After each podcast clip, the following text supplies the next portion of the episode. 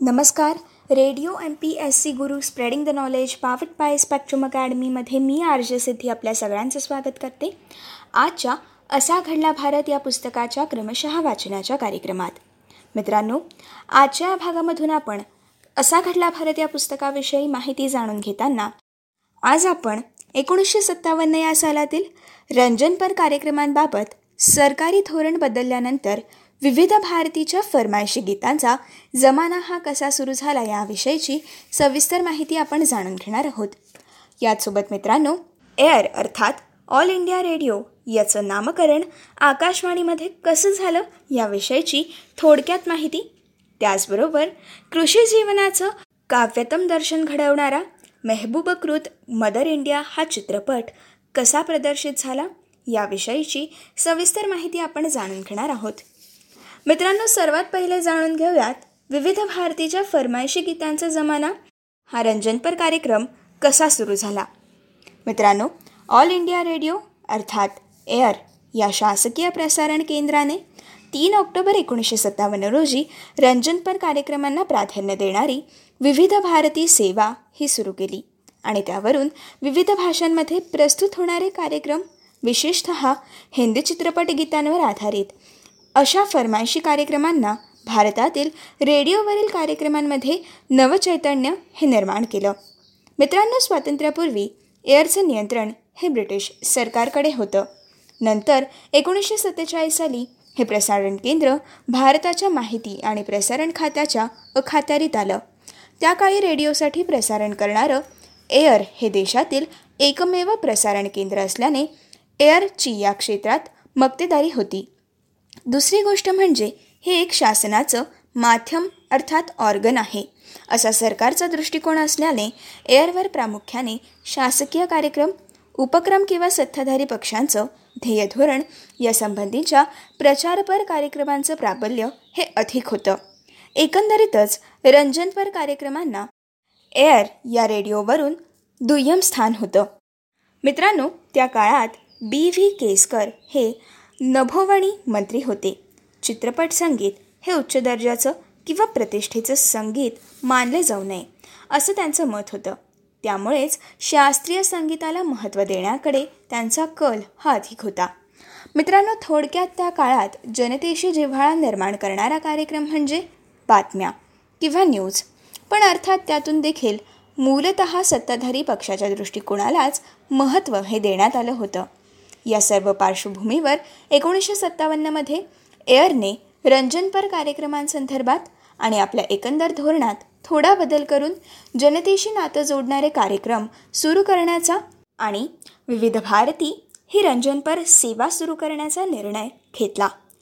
एअरच्या भूमिकेत असं परिवर्तन घडून येण्यासाठी एक घटना अत्यंत महत्त्वाची ठरली. ती घटना नेमकी काय होती आता आपण ती जाणून घेऊयात. मित्रांनो त्या काळात हिंदी चित्रपट गीतांचं सुवर्णयुग सुरू होतं. त्याला श्रोतुवर्गाचा स्वाभाविकच चांगला प्रतिसाद होता. एर तेव्हा चित्रपट गीत प्रस्तुत करत असे. परंतु गायक संगीतकार आणि चित्रपट निर्मात्यांच्या श्रेयाचा उल्लेख या कार्यक्रमांमधून केला जात नसे. साधारणपणे एकोणीसशे पन्नास या सालापासून चित्रपट निर्मात्यांनी असं श्रेय देण्याची मागणी केली. पुन्हा पुन्हा आग्रह धरला. पण प्रसारणावर मक्तेदारी असलेल्या एअरने या गोष्टीला दाद दिली नाही. याच दरम्यान सिलॉन अर्थात आजच्या श्रीलंकामधील रेडिओ सिलॉन या केंद्राची हिंदी सेवा भारतात लोकप्रिय ठरू लागली आणि याच पार्श्वभूमीवर हिंदी चित्रपट निर्मात्यांनी एअरसोबतचा आपला करार एकोणीसशे बावन्न या सालामध्ये संपुष्टात आणला आणि रेडिओ सिलॉनकडे गाणी प्रस्तुत करण्यासाठी मोर्चा हा वळवला. आणि चित्रपट गीतांवर आधारित बिनाका गीतमाला सारखे कार्यक्रम भारतीय रसिक वर्गात कमालीचे लोकप्रिय ठरले.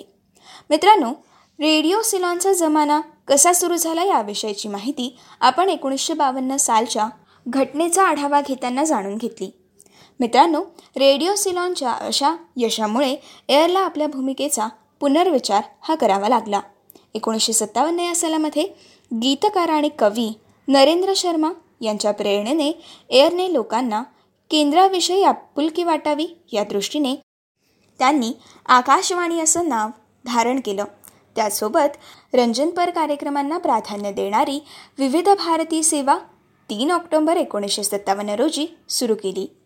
विविध भारतीवरून चित्रपट गीतांवर अधिक विविध कल्पक कार्यक्रम त्याचप्रमाणे विनोदी चुटके किंवा विनोदी कार्यक्रम नभोनाट्य श्रुतिका यांसारखे बहुढंगी कार्यक्रम हे नियमितपणे सादर केले जाऊ लागले. आणि विविध भारतीसह आकाशवाणीवरील इतर केंद्राचे देखील कार्यक्रम हे लोकप्रिय ठरले. मित्रांनो आता आपण थोडक्यात माहिती जाणून घेऊयात की एअरचं आकाशवाणी असं नामांतर नेमकं झालं कसं याविषयीची थोडक्यात माहिती. ऑल इंडिया रेडिओ या भारत सरकारच्या माहिती आणि प्रसारण खात्याच्या अखात्यारीत प्रसारण केंद्राचं एकोणीसशे सत्तावन्न सालामध्ये आकाशवाणी असं नामकरण झालं. ब्रिटिशकालीन भारतामध्ये एकोणीसशे चोवीस या सालामध्ये सर्वप्रथम मद्रास येथे एक खाजगी रेडिओ केंद्र हे सुरू करण्यात आलं. त्याच वर्षी ब्रिटिश सरकारने इंडियन ब्रॉडकास्टिंग कंपनी अर्थात आय बी सी या खाजगी कंपनीला मुंबई आणि कोलकाता येथे खाजगी केंद्र सुरू करण्यासाठी परवाने हे दिले. पण एकोणीसशे तीस या सालामध्ये आय बी सी या कंपनीचं दिवाळ निघाल्यानंतर ब्रिटिश सरकारने या कंपनीच्या साहित्याचा ताबा घेऊन इंडियन स्टेट ब्रॉडकास्टिंग कंपनी अर्थात आय एस बी सी या कंपनीची स्थापना केली. पुढे आठ जून एकोणीसशे छत्तीस रोजी आय एस बीचं ऑल इंडिया रेडिओ अर्थात एअर असं नामकरण करण्यात आलं. स्वातंत्र्यानंतर एअरचं नियंत्रण भारत सरकारच्या माहिती आणि प्रसारण खात्याच्या हाती देण्यात आलं. दीर्घकाळ एअर हे देशातील एकमेव प्रसारण केंद्र राहिलं. मात्र त्याचं स्वरूप प्राबल्याने शासकीय कार्यक्रम आणि शासकीय उपक्रमांची माहिती देणं असं केंद्र म्हणून बनून राहिलं. त्यामुळे त्यात स्वाभाविकच वृक्षता ही होती. दहा वर्षानंतर म्हणजेच तब्बल एकोणीसशे सत्तावन्न या सालामध्ये या प्रसारण केंद्राने भारतीय श्रोतवर्गासाठी जवळचं नातं जोडण्याच्या दृष्टीने एअरचं नामकरण आकाशवाणी असं केलं. आणि त्याप्रमाणे विविध राज्यांमध्ये रंजनपर कार्यक्रम प्रबोधनपर किंवा साहित्यिक मूल्य असलेले कार्यक्रम सुरू केले. यासोबत एकोणीसशे सत्तावन्न या सालामध्ये रंजनपर कार्यक्रमांसाठी विविध भारती ही नवीन सेवा सुरू करण्यात आली. मित्रांनो त्यातून व्यावसायिक अर्थात कमर्शियल कार्यक्रम देखील सादर करणं सुरू झालं. आकाशवाणी हे मनात उत्सुकता आणि आपुलकीचा भाव निर्माण करणारं नवं नाव सुप्रसिद्ध हिंदी कवी आणि गीतकार पंडित नरेंद्र शर्मा यांनी मोठ्या रसिकतेने सुचवलं. हे नाव लोकप्रिय तर ठरलंच आणि चर्चेत देखील राहिलं. त्यामुळे मित्रांनो आज देखील रेडिओ रेडिओची जर जननी कोणी मानली जात असेल तर ती आकाशवाणी. आणि त्यामुळे लोकांमध्ये उत्सुकता निर्माण होऊन केंद्राच्या नव्या उपक्रमांमध्ये गम्य वाटण्यास या नामकरणाची निश्चितच मदत झाली. मित्रांनो आकाशवाणीवरती चित्रपट गीतांची फरमायशी कार्यक्रम देखील सुरू झाला. याविषयीची आता आपण माहिती जाणून घेऊयात. एकोणीसशे पन्नास सालच्या उत्तरार्थात आणि एकोणीसशे साठ सालच्या दशकात विविध भारतीने चित्रपट गीतांवरील अनेक लोकप्रिय कार्यक्रम सादर केले आणि प्रदीर्घ काळ त्या कार्यक्रमांना रसिकांचा प्रतिसाद हा लाभत केला. अशा चित्रपट गीतांच्या कार्यक्रमात संगीत सरिता भूल बिरसे गीत छायाचित्र जयमाला आदी कार्यक्रमांचा समावेश देखील करण्यात आला. गावागावातील लोकांच्या सूचनांवरून गाणी प्रस्तुत करणारी जयमालासारखी फरमायशी कार्यक्रम श्रोतवर्गाच्या विशेष पसंतीस उतरली. मित्रांनो त्या काळात केलेला हा एक इंटरॅक्टिव्ह प्रयोग प्रशंसापात्र ठरला. आठवड्यातून एकदा फौजीभाई यांच्या सूचनांवरून प्रसिद्ध चित्रपट कलाकार गाणे देखील सादर करत असत आणि हा फॉर्मॅट खूपच यशस्वी ठरला. झुमरे तलैयासारख्या आदी कानाकोपऱ्यातल्या कुणी हवलदार नायिकाने गाणे सुचवावं आणि ते रेडिओवरती लावावं. मित्रांनो ही कल्पनाच एकदम भन्नाट होती. आणि याच काळात गावागावांमध्ये रेडिओच्या तुलनेत स्वस्त दरात उपलब्ध झालेले लहान आणि मोठे ट्रान्झिस्टर अगदीच लोकप्रिय ठरले. आणि मित्रांनो विविध भारती सेवेचे फरमायशी कार्यक्रम हे अगदीच सर्वदूर पोहोचले. अल्पशा किमतीत उपलब्ध होणारं असं हे रंजन जनसामान्यांना भावलं. मित्रांनो आज ताग्यात देखील विविध भारतीय स्वरूपाचे कार्यक्रम सुरू आहेत. या काळात दर रविवारी सकाळी अकरा वाजता एखाद्या प्रसिद्ध हिंदी चित्रपटाचा ऑडिओ ट्रॅक संवाद गाणी यांच्यासह सादर करणारा कार्यक्रम करण्यात येत असे. आणि मित्रांनो या कार्यक्रमाची एक विशेष गोष्ट म्हणजे श्रोतवर्ग. अगदी चाळीतील गावातील सगळे लोक एकत्र येऊन हा कार्यक्रम ऐकायचे. विविध भारतीवरील अशा कार्यक्रमांची श्रोते उत्कंठेने आठवडाभर वाट पाहत असे आणि अशा प्रकारे रसिकतेने त्याचा ते आस्वाद घेत असे. याशिवाय एन्सेमिलिये यासारख्या कार्यक्रमांमधून होणाऱ्या चित्रपट कलाकारांच्या मुलाखतीचे कार्यक्रम देखील चांगलेच गाजले. या मुलाखती आजच्या तुलनेत निश्चित अधिक अभ्यासपूर्वक सादर केल्या जात असे.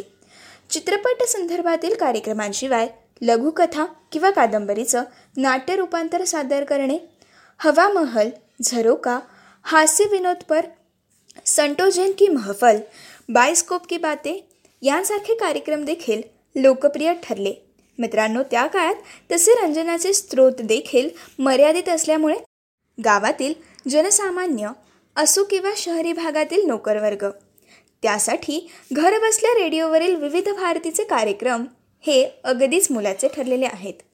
आणि मित्रांनो कळत आणि न कळत विविध भारतीवरील रंजनपर कार्यक्रम हे जनजीवनाचा भाग झाले. इतका प्रतिसाद लाभल्याने एअर इंडियाच्या पुढच्या वाटचालीला चालना देखील मिळाली. एकोणीसशे सदुसष्ट या सालामध्ये व्यापार विभागाद्वारे कमर्शियल जाहिराती देखील सुरू झाल्या. त्याचसोबत one four eight medium frequency ट्रान्समीटरवर सुरू असलेल्या या सेवेने कमालीची प्रगती देखील घेतली. असा विस्तार केल्यानंतर विविध भारतीने आपलं जाळं हे अगदीच दूरवर पसरवलं. चोवीस भाषा आणि एकशे शेहेचाळीस बोलींमध्ये कार्यक्रम प्रस्तुत करणारं एअर हे अगदीच महान ठरलं. विविध भारतीने देशभर विविध राज्यात केंद्र उभारून स्थानिक भाषातील प्रादेशिक कार्यक्रमांना मोठी मुभा देखील दिली. आणि राष्ट्रीय कार्यक्रमात तेथील काही कार्यक्रम प्रस्तुत करून देशभरातील विविध बोली बोलणाऱ्या आणि विविध संस्कृती जोपासणाऱ्या मोठ्या जनसमूहांना आकाशवाणीच्या एका दुव्याकडे जोडण्याचं अमूल्य कार्य देखील साधलं. आणि मित्रांनो अशा प्रकारे विविध भारतीच्या फरमायशी गीतांचा जमाना सुरू होऊन रंजनपर कार्यक्रम हे देशभरात आकाशवाणीवरून सुरू झाले. मित्रांनो आता आपण जाणून घेऊयात कृषी जीवनाचं करुण काव्यतम दर्शन घडवणारा मेहबूबकृत मदर इंडिया हा चित्रपट कसा प्रदर्शित झाला? भारतातील कृषी जीवनाचं करुण काव्यतम पण परिणामकारक दर्शन घडवणारा मेहबूब यांचा मदर इंडिया हा भव्य हिंदी चित्रपट एकोणीसशे सत्तावन्न साली प्रदर्शित झाला. आणि मित्रांनो मदर इंडिया हा चित्रपट कमालीचा लोकप्रिय ठरला. आज देखील मदर इंडिया हा चित्रपट बघून या कृषी जीवनाचं करुण काव्यतम आणि परिणामकारक दर्शन घडतं. नाट्यमयता प्रतिमांचा प्रभावी वापर आणि समूह भावनेला हात घालणारी लोकगीतांच्या धर्तीवरील गीतं याद्वारे दिग्दर्शक मेहबूब यांनी भारतातील सामान्य शेतकरी स्त्रीच्या जीवनसंघर्षाला महाकाव्याच्या रूपात सादर केलं. आणि या स्त्रीप्रधान हिंदी चित्रपटाने भारतीयांच्या मनाचा ठाव घेतला. मित्रांनो आंतरराष्ट्रीय स्तरावर देखील या चित्रपटाला प्रेक्षकांचा उदंड प्रतिसाद लाभला. मेहबूब खान उर्फ रमजान खान यांनी एकोणीसशे चाळीस साली बाबूबाई मेहता यांच्या कथेवर आधारित औरत हा चित्रपट दिग्दर्शित केला होता. पुढे एकोणीसशे बावन्न या साली आपल्या मेहबूब प्रोडक्शनची स्थापना केल्यानंतर त्यांनी याच औरतचं पुनराविष्कार मदर इंडियाच्या रूपाने केला. रोटी आन या चित्रपटांद्वारे आणि विळा आणि कोयता या आपल्या मेहबूब प्रोडक्शनच्या चिन्हाद्वारे त्यांनी आपला डाव्या विचारसरणीकडे असलेला कल हा स्पष्ट केला होता. त्याचप्रमाणे अंदाज अमर या आगळ्या चित्रपटांद्वारे देखील दिग्दर्शक म्हणून त्यांनी आपला वेगळा ठसा देखील उमटवला. पण मित्रांनो मदर इंडिया या चित्रपटाद्वारे त्यांनी प्रसिद्धीचं अत्युच्च शिखर हे गाठलं होतं. मित्रांनो मूळ औरतच्या कथानकावर संस्कार करून अली रझा यांनी नव्याने संहिता तयार केली. आणि अनेक कंगोरे असलेली नर्गिस यांनी राधाची व्यक्तिरेखा जी साकारली होती ती व्यक्तिरेखा अगदीच ठसठशीत झाली. त्यांच्या पतीच्या खांद्याला खांदा लावून शेतात राबणाऱ्या राधाच्या जीवनात संकटांना सीमाच नसते. शेतात काम करताना झालेल्या अपघातात हात गमावल्यावर उदासीन झालेला तिचा पती हा परागंदा होतो. पण पूर्ण बळ एकवटून ती आपल्या दोन लहानग्या मुलांना वाढवते आणि शेती देखील सांभाळते. अनेक खस्ता खात भरड जमीन उपजाऊ करत सावकारी पाशाचा मुकाबला करत ती आपला संघर्ष सुरू ठेवते. एक मुलगा राम हा सत्प्रवृत्त होतो. पण दुसरा मुलगा बिरजू हा बंडखोर वृत्तीचा होतो. सावकार सुखीलाल याची राधावर वाईट नजर असते. हिशोबात फेरफार करून वर्षानुवर्ष अन्यायवाजाने राधा आणि इतर शेतकऱ्यांना तो लुटत असतो. सुखीलालच्या या नीच प्रवृत्तीबद्दल बिरजूला लहानपणापासूनच चीड असते. मात्र बिरजूची एकंदर बंडखोरी गावकऱ्यांना देखील सहन होत नाही. आणि त्यामुळे बिरजू गावातून हद्दपार होतो. त्यानंतर दरडखोरांच्या टोळीत सामील झालेला बिरजू हा सुखीलालच्या सर्व हिशोब भया जाळून गावाला शोषणमुक्त करू पाहतो. राधा हे सर्व जाणून अस्वस्थ होते. पण जेव्हा बिरजू सुखीलालच्या मुलीला जबरदस्तीने पळवण्याचा प्रयत्न करतो तेव्हा मात्र ती आपल्या मुलालाच गोळी घालते आणि त्याचा अंत होतो. या हृदय आणि वास्तवदर्शी कहाणीने जनसामान्य हे लावून गेले नसते तर अगदीच नवल होतं. फरेदू निराणींचं प्रभावी छायाचित्रण प्रतिकात्मकता बोलक्या चित्रपट चौकटी मोंटासचा वापर यामुळे ही कहाणी अगदीच प्रभावी ठरली.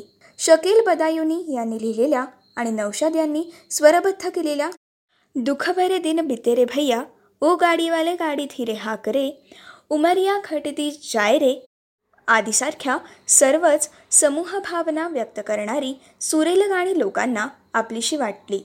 आणि वजाहत मिझ्रा यांचे संवाद देखील अतिशय परिणामकारक ठरले. पण या चित्रपटाने उदात्तीकरणातून नुसतं भावनिक आवाहन केलं नव्हतं.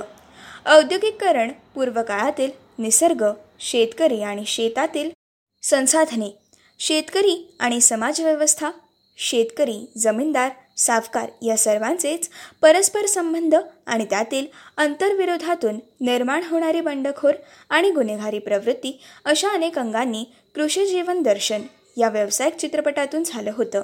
आणि त्यामुळे हा चित्रपट असामान्य ठरला आणि एक अजरामर कलाकृती देखील ठरला. मदर इंडियाचा प्रभाव हिंदी चित्रपटांवर पुढील अनेक वर्ष दिसून आला. गंगा जमुना आणि दिवार ही त्याची ठळक उदाहरणं ठरली. आणि मित्रांनो अशा प्रकारे कृषी जीवनाचं करुण काव्यतम दर्शन घडवणारा मेहबूबकृत मदर इंडिया हा चित्रपट प्रदर्शित झाला. ही होती आजच्या भागातील असा घडला भारत या पुस्तकाच्या क्रमशः वाचनाच्या कार्यक्रमातील आजच्या भागातील सविस्तर माहिती. मित्रांनो पुढच्या भागामध्ये आपण शोकात्तम वास्तवाचं चित्रण करणारा गुरुदत्तकृत प्यासा हा चित्रपट कसा प्रदर्शित झाला? त्याचबरोबर कैद्यांच्या पुनर्वसनाच्या विषयावरील व्ही. शांतारामकृत दोआखे बारा हात कसा प्रदर्शित झाला याविषयीची माहिती. त्याचबरोबर साहित्य प्रकाशनासाठी नॅशनल बुक ट्रस्टची स्थापना कशी झाली. तसेच बालसाहित्याच्या निर्मितीसाठी चिल्ड्रन्स बुक ट्रस्टची स्थापना आणि लहान मुलांना शौर्य पदक देण्याची परंपरा ही कशी सुरू झाली याविषयीची सविस्तर माहिती आपण पुढच्या भागामधून जाणून घेणार आहोत. तोपर्यंत मित्रांनो असेच काही वेगवेगळे कार्यक्रम आणि वेगवेगळ्या कार्यक्रमांमधून भरपूर साऱ्या रंजक गोष्टी आणि भरपूर साऱ्या अभ्यासासाठी ऐकत रहा. तुमचा आवडता आणि लाडका रेडिओ ज्याचं नाव आहे radio M P S C Guru spreading the knowledge powered by spectrum academy.